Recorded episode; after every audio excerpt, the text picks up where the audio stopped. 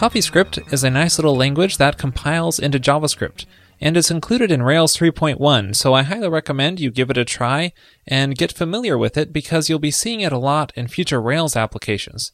Now, a great place to start is the CoffeeScript website, which you can uh, see a lot of examples here of various CoffeeScript features, and it includes the compiled JavaScript right on the side here, so you can see exactly what it's doing underneath. And you can also try CoffeeScript right here in the browser. So you could insert any CoffeeScript code in here, such as uh, we'll try a range list here. And notice that it outputs this JavaScript, and you can click on run to execute that CoffeeScript as well. Pretty awesome because this runs all in the browser. It's not doing any Ajax in the background, it's just all client side JavaScript. Now, a great way to learn CoffeeScript is to take some of your existing JavaScript code and convert it over. So that's what I'll be walking you through in this episode. We'll take this JavaScript code here and turn it into CoffeeScript. Now that JavaScript code you saw does some basic credit card number validation using mod 10.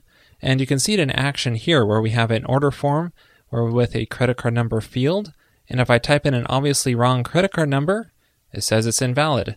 But if I type in one that looks correct, the validation error goes away.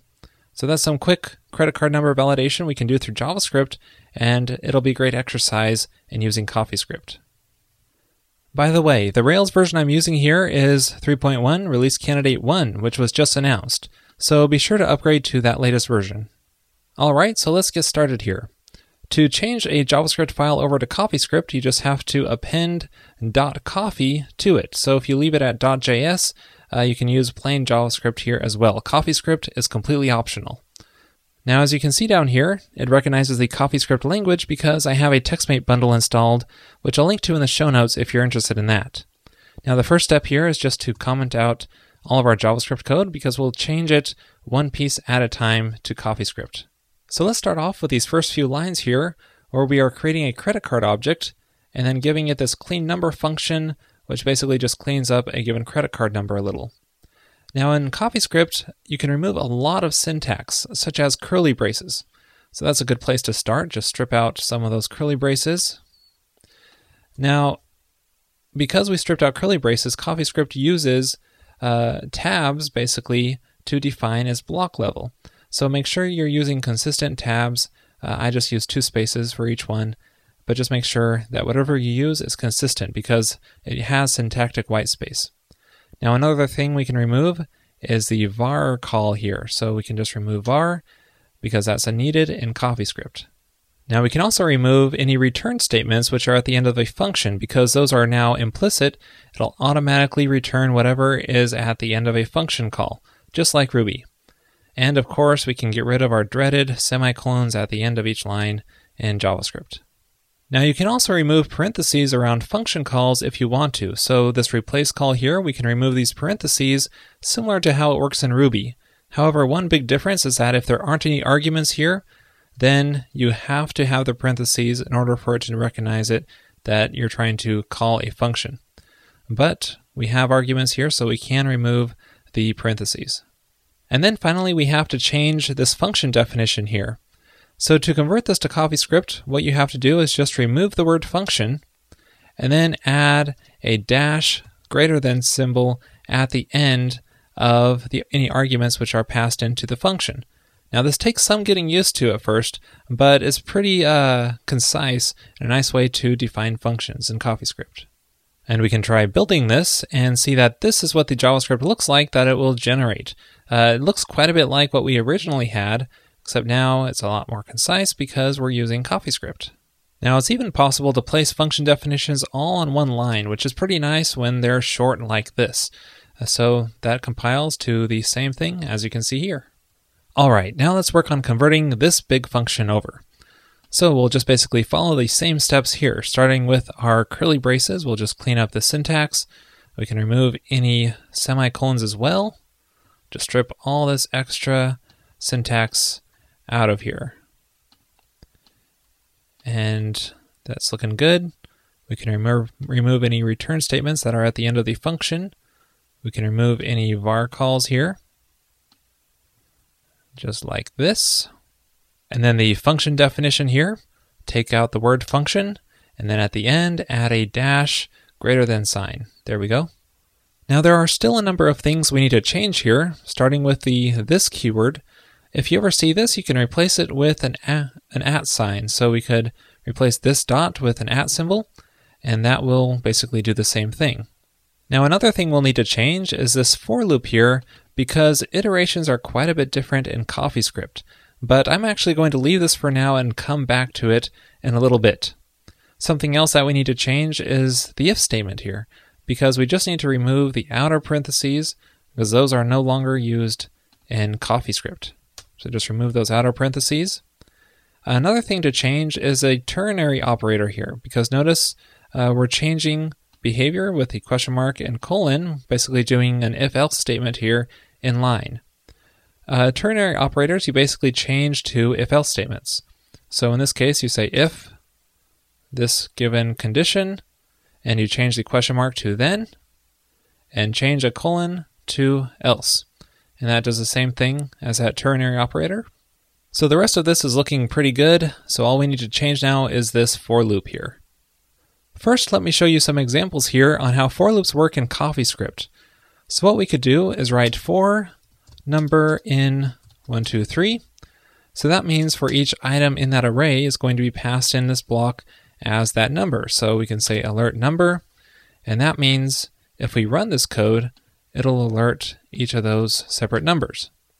Now, another way you might see this written is like this, where you have the block basically before it, and then you just have the for statement after it on the same line, and that will do the exact same thing.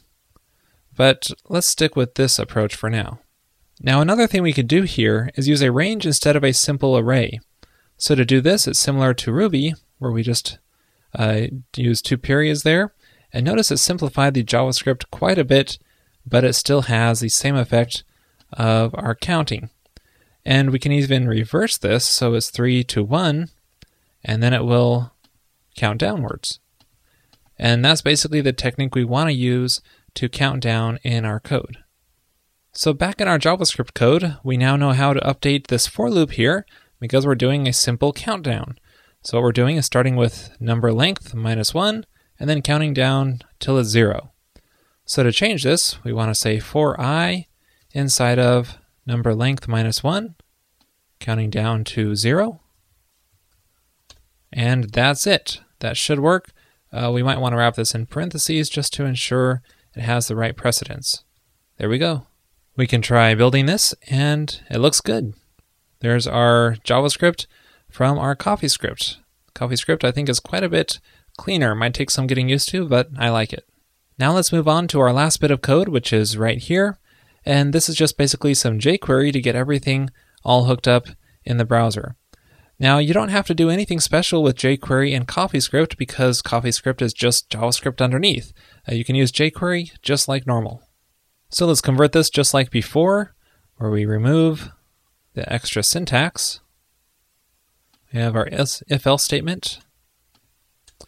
We can remove those outer parentheses on our if call, remove those curly braces, and remove some more parentheses because those are optional on our function calls.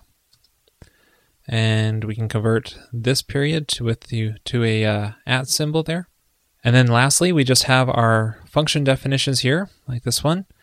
And if you aren't ever passing arguments through the function, like there's no arguments being passed in here, then you can just replace the entire thing with dash greater than. So we can do that to both of these. Really nice and clean. And that's really all there is to it to convert this to CoffeeScript. Now there is one more change I like to make here when you're using jQuery. Uh, this dollar sign function, I like to change it to jQuery. It basically does the same thing, but this just makes it obvious that yes, we're using jQuery in this section here, and that way it'll just call this when it loads the DOM. And we can try building our script, and it looks like it works. Code looks good. Let's try it. So let's reload the page in the browser here and try typing an invalid credit card number, and it works. There's our error message.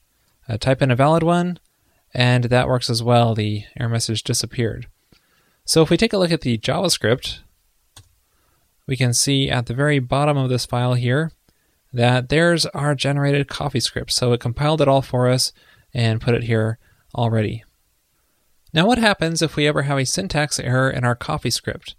Well, let me try breaking the script really quick, removing that. And we can try reloading the browser here. And we won't see the error here because the JavaScript request is separate. But if we check out the JavaScript console, we can see that, well, right here, it tells us that there's a parse error on line 4 of the CoffeeScript file. So that's really great. It tells you the exact line and parse error, uh, just as if you uh, had an error in your JavaScript, but it tells you exactly where it was in your CoffeeScript. So that's a really great feature uh, to be able to easily see where the syntax errors are. Well, that's it for this episode. I hope you enjoyed this quick look into CoffeeScript. But there's a lot I didn't cover though, so I recommend you check out the site for the full documentation. It's a fun little language, and I definitely look forward to using it more in the future.